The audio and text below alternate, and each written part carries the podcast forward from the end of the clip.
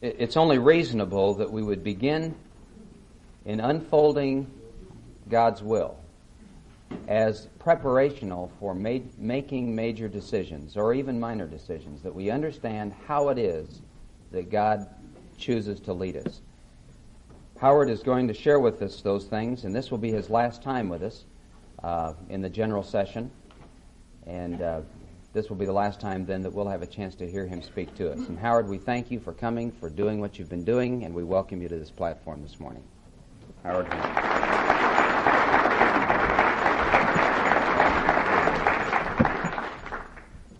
Thank you, and good morning. Do you believe that I only got one and a half morning persons in my family? I asked my older daughter some time ago, Barb, why don't you get up and watch the sunrise with me? She said, Daddy, if God intended people to watch the sunrise, He would have scheduled it a lot later in the day.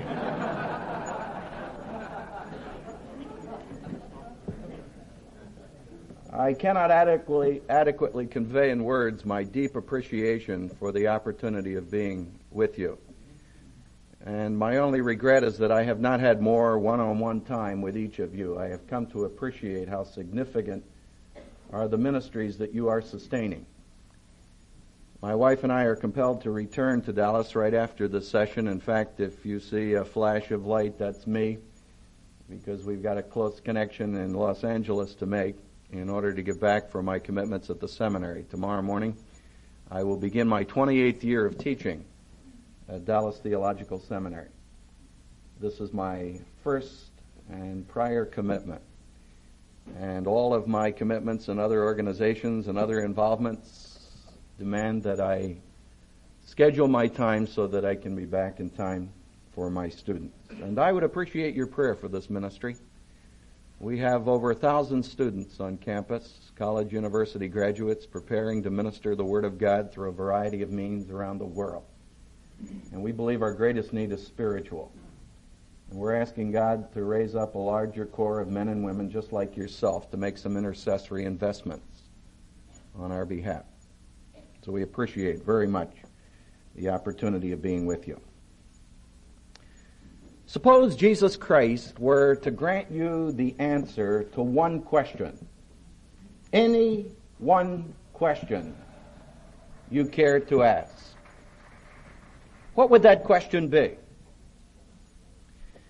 I suspect that in some way or other it would probably relate to the will of God for your life. Because to the committed Christian, nothing is more significant than knowing and doing the Father's will. I want to begin our discussion today with four fast facts that I would like to underscore in your thinking. The first is the fact that God has a plan and a purpose for your life as an individual. That's one of the most sensational aspects of being a Christian. Sometime take out a piece of paper, draw a line 11 inches long, and allow that to represent human history.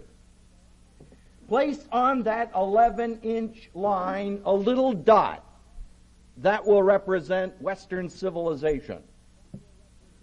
And imagine yourself as an individual, an infinitesimal speck on that dot. Now I ask you, what is it that gives significance and meaning to that speck? You. There's only one answer to that. And that's the fact that I am personally related to the Lord of the universe who has hand tooled a plan for my life. There's several verses of scripture that underscore this truth. Ephesians 2, 8, 9, and 10. For by grace are ye saved through faith, and that, that is the whole by grace through faith process, not of yourselves, it is the gift of God. Not of works, lest any man should boast. For we are his workmanship, created in Christ Jesus unto good works. Now listen which God prepared in advance for us to do. By the way, that's why you should never say, I don't have time. You have all of the time in the world to do the Father's will. And if you don't have enough time, you are either doing the wrong things or you are doing the right things in the wrong way. Psalm 37 and verse 23, a man's ways are established of Jehovah, and he delighteth in his way. Acts 13 and verse 2, set apart for me Barnabas and Saul. Now notice this intriguing statement, for the work to which I have called them. Do you have a sense of calling in your life? See, wherever I go, I run into laymen and ask them, hey, friend, uh, what's your spiritual gift? And they'll say, my what? Your spiritual gift. I'm a plumber. No, I'm not asking you what you do. I'm asking you what is your gift. And they look at me as if to say, you know, what will they think up next at the seminary? It never ceases to amaze me that God has called you to be a dentist or a lawyer or a president or a vice president of a company or a manager or a salesman or a housewife or a teacher, whatever you happen to be, and the average person spends all of his life apologizing for that. You ought to be galvanized with a sense of calling. I am a businessman, a businesswoman in the will of God. You are not a second class citizen. Your ministry is not in any way inferior to what I'm doing as a professional.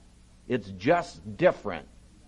And the only reason I do what I do rather than what you do is the calling of God upon my life. Man, that revolutionizes experience. See, when you walk into the office realizing you are God's representative to that company, it does something to you as a person. The second fact is that God's will is not a blueprint. It's a scroll. A blueprint is static. It's all laid out in one whole. A scroll is dynamic. It's got to be unfolded a lot of confusion reigning in this area because frequently someone will ask you the question, have you discovered God's will for your life? As if one day you were out walking through a field with tall grass and then you found it. You tripped over it and shouted, Eureka! I found the will of God. My family and I spent an intriguing Christmas some time ago in Mexico. We were staying in this villa that some friends of ours provided for us, and right across the street was a delightful Mexican family, and we watched them celebrating Christmas out in their little patio. And we saw this pinata ceremony firsthand, and it was so exciting. Here was this string, you know, and the pinata on the end of it, up over a piece of rope, and the kids running around, jumping up and down, squealing, Daddy, give me a turn and daddy would blindfold them and then the little kid would take the stick and go zoom.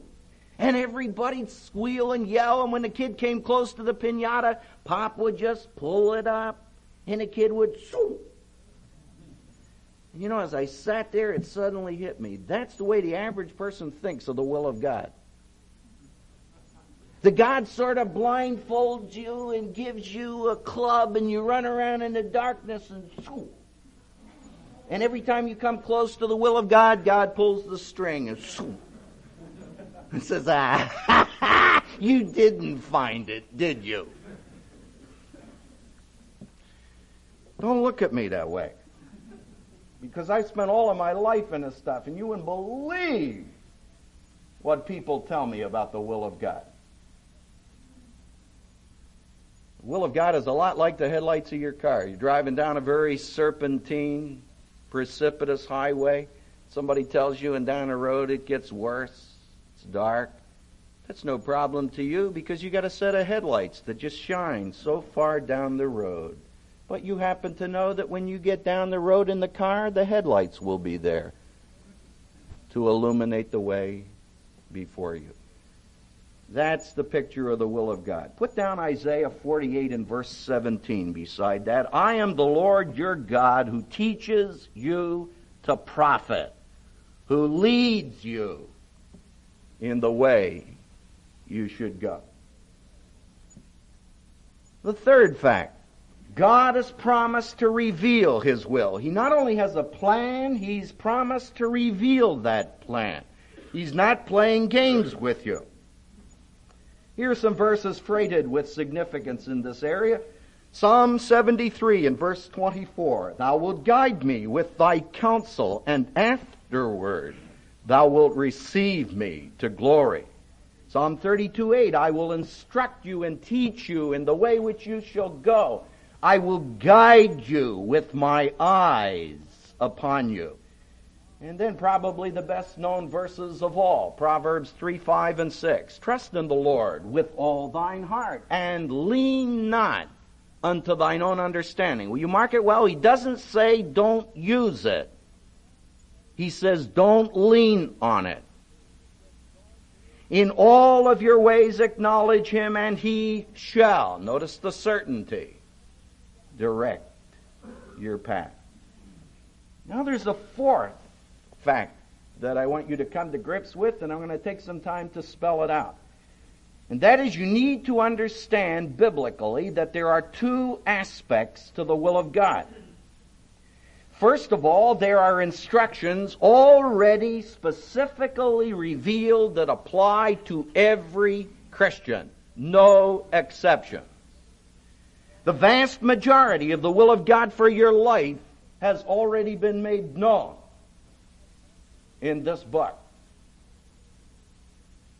So when people say to me, you know, I'd really like to know the will of God, I say, how much time do you spend in the Word of God?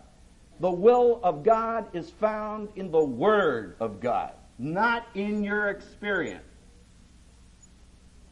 The Word controls your experience. The experience does not regulate the Word. And one of the problems of living in our existential society is that everybody's running around with an experience. The question is, is it a valid experience? If you cannot square that experience with this book, it doesn't make any difference what you experience. That is not the basis of the Christian life. And that's why it's so dangerous to spend all your time running around investigating other people's experience rather than to spend more of your time investigating the Word. But secondly, there are decisions for which there are no specific instructions. They involve my life only. For example, as I mentioned, I had to decide whether this was the will of God for me this weekend. Now I can't turn you know, to Hezekiah 14:9 and say, Hendricks, please note that's Howard G. living in 78. I want you to attend a management dynamics seminar in Newport Beach. Make sure it's at the Marriott. But I gotta find that out. So do you. Every single day in your office, you've gotta make those decisions and you can't turn to a verse of scripture that says, hire him. I had to make a decision to marry Jean Elaine Wolf. But I didn't have any verse of scripture that says, Hendricks, that's the woman. But I had to make that decision. I happen to believe one of the most critical decisions that a person makes in their life. Far more important than your professional decision. You can change your profession, not your partner. Now, if you look in your notes under E, I want you to see some spelling out of the second level of decision making. But before I do, let me take just a moment to show you that in terms of what God has revealed, there are two kinds of commands. There are negative commands and there are positive commands. And I wrote a few of them down. Matthew 28, the Great Commission, more commonly referred to, I believe, as the Great Omission. When you go, make disciples, Jesus said. And whatever else you are doing or not doing, if you're not making disciples, you are not doing what Jesus Christ commanded you to do. And that's not an option. People say, well, you know, I'm not into disciple making. Well, friend, nobody gave you a choice. The risen Savior, before he left the earth, said, That's what I want you to be about while I'm gone. James, by the way, if you want to find the will of God for your life, read the book of James once every month for the next 12 months. There are 108 sharp commands in that book. Underline them in your Bible. Count it all joy when you fall so as to be completely surrounded with a variety of testing. You say, how strange. Not strange, supernatural.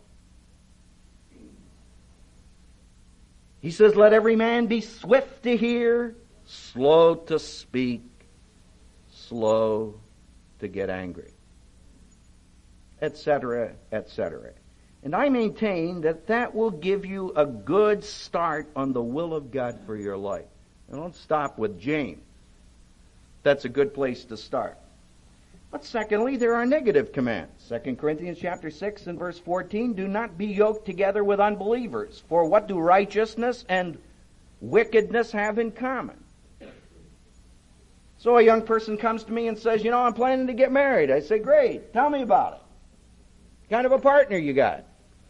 Does she know the Lord? No, she doesn't. And I was afraid you'd ask that. And don't give me that Corinthians bit because I believe it's God's will. You know what I happen to believe? That's palaver. That's baloney. See, God has already made His will known. The guy says, Well, I'm going to pray about it. I said, Don't pray about it. Save your breath. You don't have to pray about sin.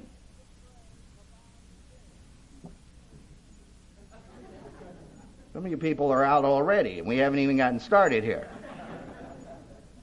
Look at the Ten Commandments. Thou shalt not steal. Some time ago, I went into a restaurant with my wife. We had a delightful meal, came out. I gave the woman a $10 bill to pay for the tab, and she gave me change for a 20 Now, the moment I look down and see all this change in my hand, do I have to make a decision? And I say, now, Lord, what, what do you want me to do with this extra money? You know, after all, this could be providential. This could be the way the Lord is supplying my needs. No, baloney. That's already been made. You don't have to take five seconds to decide, lady, you gave me too much change. You know, it became more of a hassle trying to convince her that she should take the money back. It was really a riot. She kept looking at me. My wife was on the sidelines roaring. She said, Howell, you know what I really think she thought? She thought you were out of your gourd. There's still one of them running around loose. I gave back some tickets on United Airlines some time ago. I picked up this set of tickets worth about $600. This lady and her two kids and I gave it to the agent, and he said, Well, what are you giving this to me? That's, that's worth money. I said, I know. Well, you know. I said, You know, maybe the lady will come back, she'll need it. And, you know, all the time I went back and sat in my chair, I watched this guy, you know, and he'd write these things out, and he'd look over at this phenomenon. Until finally, you know, I went to get on the plane, and the guy says, Hey, you're going to ride first class courtesy of United Airlines. You know, it's hard to suffer for Jesus.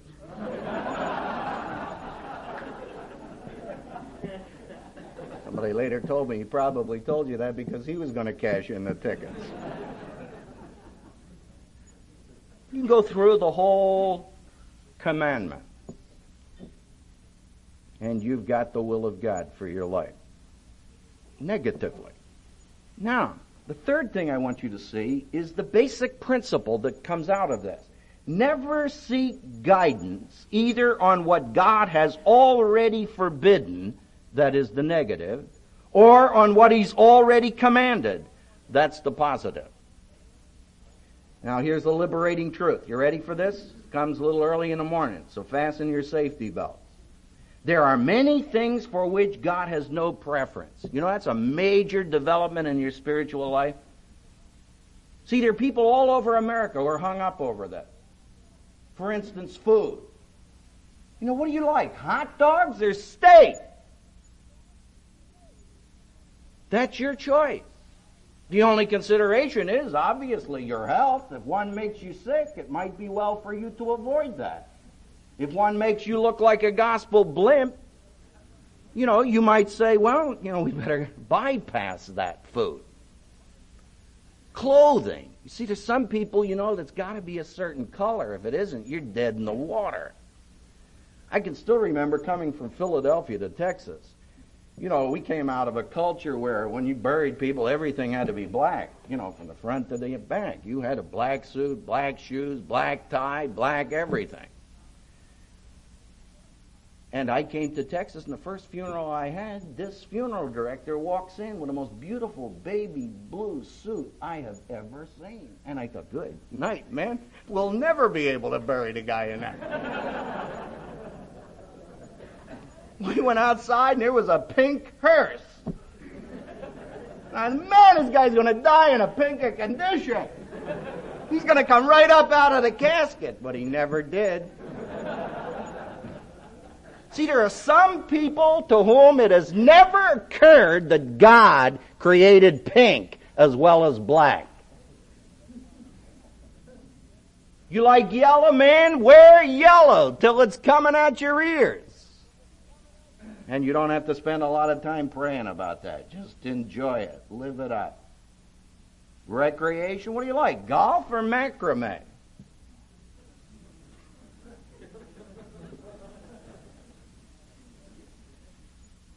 Obviously, there are principles regulating all of these things, such as moderation in all things. I gave up golf after pay, playing with a lot of preachers. I have never been so blown out of my mind in all my world. I went out to have some fun. You know, play a golf game, and man, it was a knockdown drag out. They were lying like crazy. You know, what, what are you lying? Well, four. Four? You mean 14. Boy, I saw a guy, you know, a great Bible teacher take a club and. and what came out of his mouth was not Sunday morning consumption. And I finally said, man, if you got to play it that way, forget it. That's not sport to me. I do that all the rest of my time. I don't need that for recreation.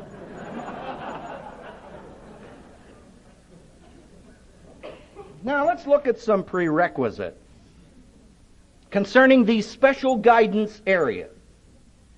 Three of them I put in your notes. Number one, become a child of God. That's where it starts. John chapter 6, our Lord was asked by a group of Jews, What must we do to work the works of God? Jesus answered, The work of God is this, to believe the one whom he has sent. That's where it starts. In that John 10 passage, I love that expression. He calls his own sheep by name and leads them out. How's that grab you? So you're not a number in God's book. He knows everything about you and treats you always as an exclusive, distinctive individual. So first come to Christ as Savior because God is in the process of leading His children. Secondly, act on what you already understand. See, people come to me many times and they say, uh, you know, I'd really like to find what the will of God is in this area. I say, great. So let me ask you a question. Spend much time in prayer? Oh, no, that's a weak area of my life. Hendricks, I, yeah, I really don't get around to that. Well, then I said, uh, why don't you spend some time in prayer? Well, you know, but I want to find the will of God. But you already know what the will of God is. You debate that God wants you to pray? Oh, no, Jesus said men ought always to pray and not to faint. You got the verse down. Now, how about the light? See, many of us spend all of our time trying to find the will of God in areas that are not specified when we are not living the will of God in areas that are already clear, such as your intake of the Word, such as your prayer life, such as loving your wife, etc. That's why I keep saying to people obedience is the key to the Christian life. The opposite of ignorance in the spiritual realm is not knowledge, it's obedience. A lot of people have got more knowledge crammed up in their being, but they haven't obeyed very much of it. You really want to make some giant steps in your faith, just start with the simplest thing that God told you to do this morning when you read His Word, and do that all day long. Watch what happens. You're going to take strides in your faith. Third, be willing to accept before you know. And there are many passages here I would encourage you to look up, but add one, John 7, 17. He that wills to do his will shall know the teaching. I believe the will of God begins by committing yourself to the will of God. I can still remember as a young man saying, Lord, I'm willing to do your will, anything except go to Africa. And I can't even tell you why, because I've been to Africa so many times and I've probably had some of my most effective ministry on that continent. Nothing I enjoy more. But there it was, a hang up. And I can remember it as if it were yesterday in a little group of pines down in New Jersey saying, Lord, I'm willing to go anywhere, including Africa. And God began to reveal His will. See, what most of us think is that if we could look over the will of God, check out the specs, find out if there's anything, you know, ooh, uh, ooh hold that one. See, because it's conditional commitment. You are talking about the Lord who has your best interests in, at heart. And He will never give His will to you except that which is best for you. You couldn't take one thing from it, you couldn't add one thing to it, and in any way improve it. That's what the Romans 12:2 passage teaches you. Well, let's look at a few principles for guidance. Four primary principles. Number one, understand the clear teaching of the Word of God. Man, if there's anything we need in this generation, this is it. Now, again, I'm not talking about intellectual knowledge. I'm talking about obedience.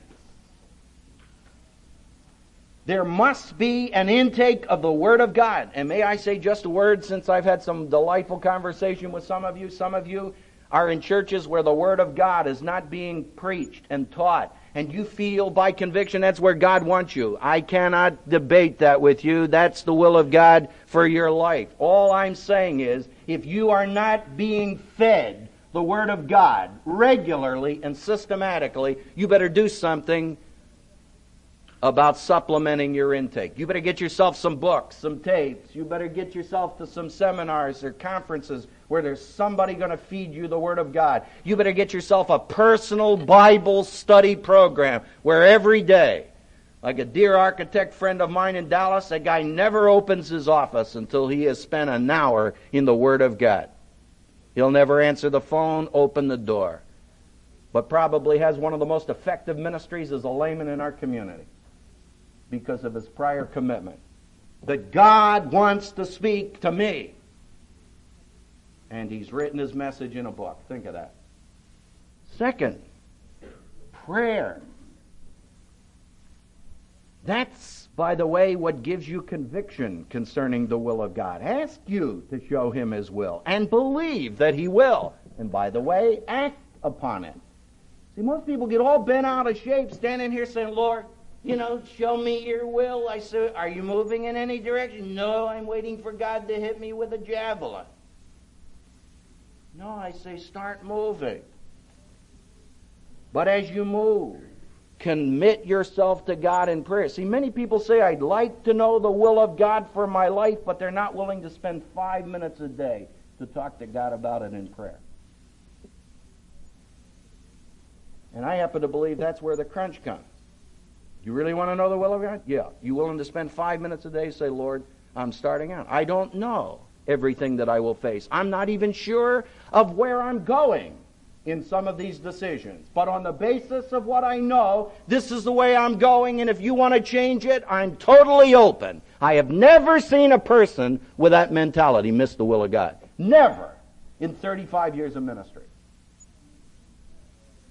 You see, it begins with that commitment factor. And that comes a prayer. God's not playing games with you, my dear brothers and sisters. And when you come to Him and say, Lord, I want your will, my friend, He wants it more than you want it. And He's not going to hide it from you. Third, Circumstances. Now watch out for circumstances. I have a personal conviction born out of my own experience, born out of the teaching of the Word of God. I never make a decision concerning the will of God on the basis of circumstances alone. Now, there are many times when God will use circumstances, but I never rely on it. You know, the person that drives up to a parking lot and says, Oh, man, there's a parking place there. It must be God's will. No, it just happens that half of that company isn't working today. That's why there's a parking place. There's nothing to do necessarily with the will of God for your life, as I'll show you in a moment. Fourth, the counsel of other Christians. By the way, that's what wisdom is all about. Wisdom is the skill of living. And I believe every Christian needs an older Christian, maybe a group of them to whom he can go and say, hey, man, give me your reading on that. Now, by the way, these people can't make your decisions for you because they can't bear the responsibility of the choices. But they can sure do a lot to help you in finding. I look back on my life and I would have to say that I can point to hundreds of people that God has used to give me some of the choicest counsel through the year. I happen to know that when Billy Graham has a major decision to make, he never makes it alone without calling about 10 or 15 businessmen all across America and say, Give me your reaction to this. You see, that's wise living. And there, the whole involvement of wisdom is not that you're smarter than somebody else, it's just that you've lived a little longer. And I often tell my students, I don't have any more of an inside track than you do. I just lived a little longer, that's all. I've made more mistakes. Now, when these four primary means of guidance are all converging, you have a good idea that you have the clear cut will of God. Now, let me tell you about some pitfalls because here's where we lose a lot of people through the cracks. Number one, thinking that desire is never God's design. I sometimes have a hard time to keep from laughing in the face of people in my office. You know, people are funny. Have you enjoyed if you appreciate that? I mean, man, you know, life is, is more funny than fiction. And people come in, students particularly, say, Prof, you know, I, I, I want to find the will of God for my life, but, you know, God couldn't be leading me here. I say, why? Well, I enjoy it so much. See, that is a good illustration of the idiocy concerning the will of God abroad. The average person thinks that the choice is between doing what we want and being happy and doing what God wants and being shafted. So if I enjoy it, you know, he couldn't be in it. It's got to be painful. It's like medicine. If it tastes bitter, it must have healing elements. Psalm 37 4, the first verse I ever learned in my life. Delight thyself in the Lord, and he shall give thee the desires of, my, of thy heart. I can still remember saying one day, God, you got to be kidding. You mean to tell me that if I delight myself in you, you'll give me anything I want? My focus was on what I wanted rather than delighting myself in the Lord. You see, there is a strange spiritual metamorphosis. Are you experiencing that yet? that the longer you are in Jesus Christ and the more the Word becomes incarnate in you, the more God's will becomes your will. God's heart becomes your heart. The things that satisfy Him are the things that satisfy you. My dear Father, God blesses his memory all through his life. Never got this picture till he finally came to Christ four months before he went home to be with the Savior. And he used to sit down with me and say, Howie, now now, how much is it that you make again? And I tell him, and he'd say, You gotta be kidding. You mean with all of that education, with all of that experience, with all of that, that's all you make? And he never finished high school. and went up in the military and retired at more pay than I made as a full professor for 28 years of service. And he used to say, you know, you ever run into this seriously? You have people come up to you and say, you know, uh, you, you know, you don't look as odd as you act. you know, I mean, you don't have three eyes, and, and you really enjoy this. I was sitting reading a Bible not too long ago. A stewardess came by and said, uh, oh, "What are you reading?" I said, "I'm reading a book my father wrote." Had an interesting conversation. But when I finally got to the bottom line, she looked at me and she said, You know, you really look so normal, too. kind of appreciated that. I didn't think I did, you know. But you know, you really you read this, and you pray, and uh, you give all of this money.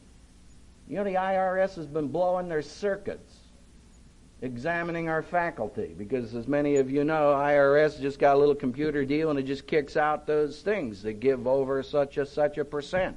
And every single member of our faculty and staff has been called into IRS for an audit because they keep saying you know how do you you give so much. You know what is your problem? Particularly one guy since since you make so little. The guy you know is well, let's go on. Second, all decisions must have a subjective confirmation. By the way, this is where I appreciate the gutsiness of most business and professional men who need to build more into the life of the average person and working in Christian service. And that is, there are a lot of people among us who do not follow objective fact. They are always looking for subjective feelings. They got to get some liver shivers before they're convinced, ooh, this must be the will of God.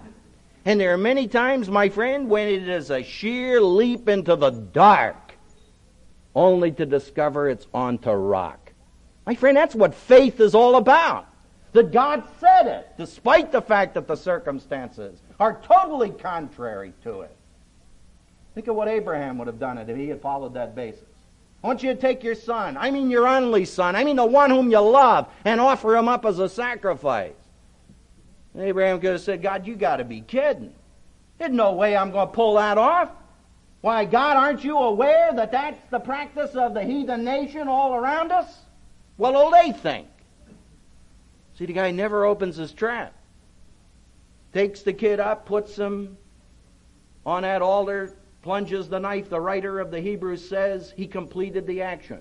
He had already made the decision because he tells you why. He believed he, if he killed him, would get him back from the dead. Friend, that's where he got him in the first place. Out of the deadness of Sarah and the death of himself. Nothing logical about that. Nothing gives you nice feelings about that. Suppose God asked you to do that with one of your children. It's just the unvarnished Word of God. That when God says that's the way to go, that's reality. And it will never alter. Third, that the will of God seldom involves logical implication. I say to you, did God lead you to marry this woman? Oh, yeah, man, if there's anything I'm convinced of, it's I got the right woman. Fantastic. Then you don't have to pray about supporting her, do you? Amazing how many people do.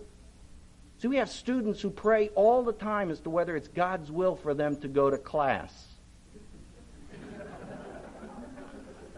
Usually, classes they're flunking. See, I said, Did God call you to seminary? Oh, yeah, yeah, he called me. Then, friend, he called you to show up in class. We had a guy write to us some time ago and said, God's leading me to attend your seminary, but He's also leading me not to take the following courses, and enumerated them. So, as the admissions committee, we looked it over and said, well, you know, the dear brother needs a little help, so we write him some patient, understanding letters. That we really have a purpose to our curriculum. Every course contributes to it. We can appreciate at this point. You don't recognize the contribution of these courses, you know, mm, on and on. He writes back four or five times, God told me not to take those courses. So finally, we had to write him back. God told us not to take you. and man, he was the most surprised guy in all the world.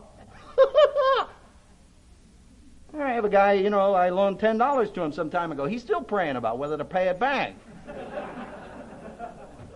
See, what I'm saying, my friend, is that there are logical implications, and when God leads you to take that position, He leads you to take what goes with it. Fourth, that God's will is devoid of reason.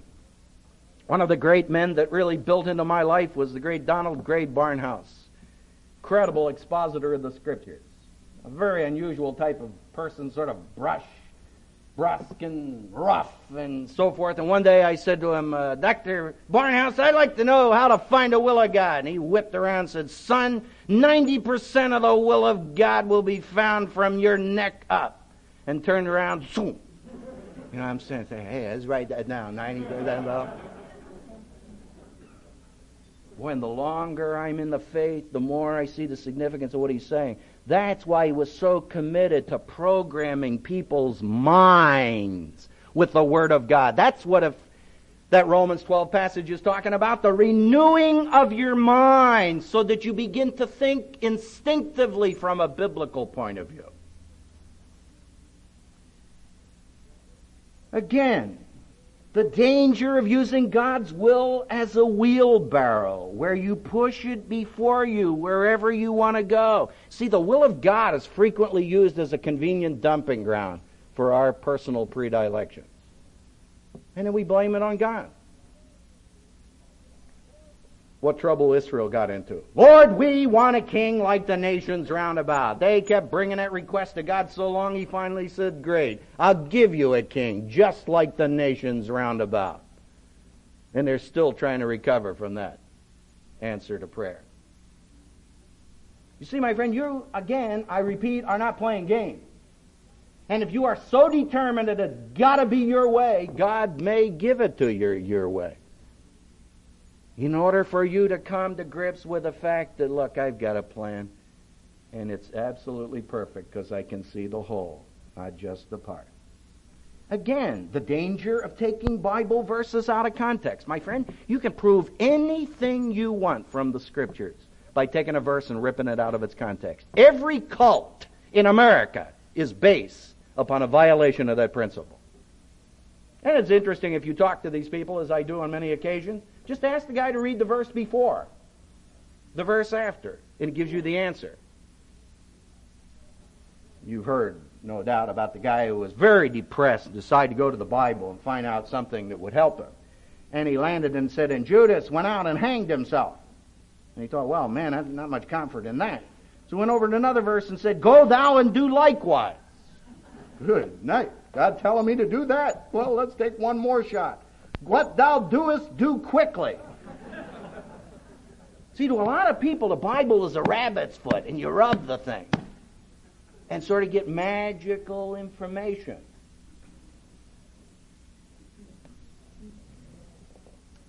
Two more. The will of God guarantees freedom from stress and problems. I wonder when we're going to stop peddling this. Will you do God a favor as well as people and stop selling the Christian life on the basis that it has all of the answers to all of your problems, and the moment you come to Christ, everything will be solved. There isn't a verse of Scripture that promises that. So here's Abraham. I want you to leave your city, Ur of the Chaldees. Most of us look at that and think that must be Chigger Creek, Texas. My friend, sometime at your leisure, read some archaeology books to find out what was going on in Ur. Ur was the scene. They had square root and logarithms in Ur. They had air-conditioned, split-level homes. And when God told Abraham to leave Ur, he told him to leave the scene, the center of civilization. And he goes out on the backside of the desert, man, he no sooner gets there than what happens? He hits a famine. Now, how in the world can you be in the center of the will of God and in a famine? That's his problem. He says, man, we better head for Egypt. And that's where he got hung. See, I have students who come to seminary, some of them out of business. We had a dear brother come from a very high ranking position with a firm up in New Jersey, walked out the door. They said, Man, is it pay? You name the salary, we'll give it. He said, No, you don't have the picture. It's just it's not that what you are providing is not good. I've just got the call of God on my life. I got to go. And so he moves from New Jersey, sells the thing. Every deal down the line comes to Texas. He's got a wife, five kids, enters into seminary. He's scarcely six weeks into the semester. He shows up in my office. He's clutching four blue books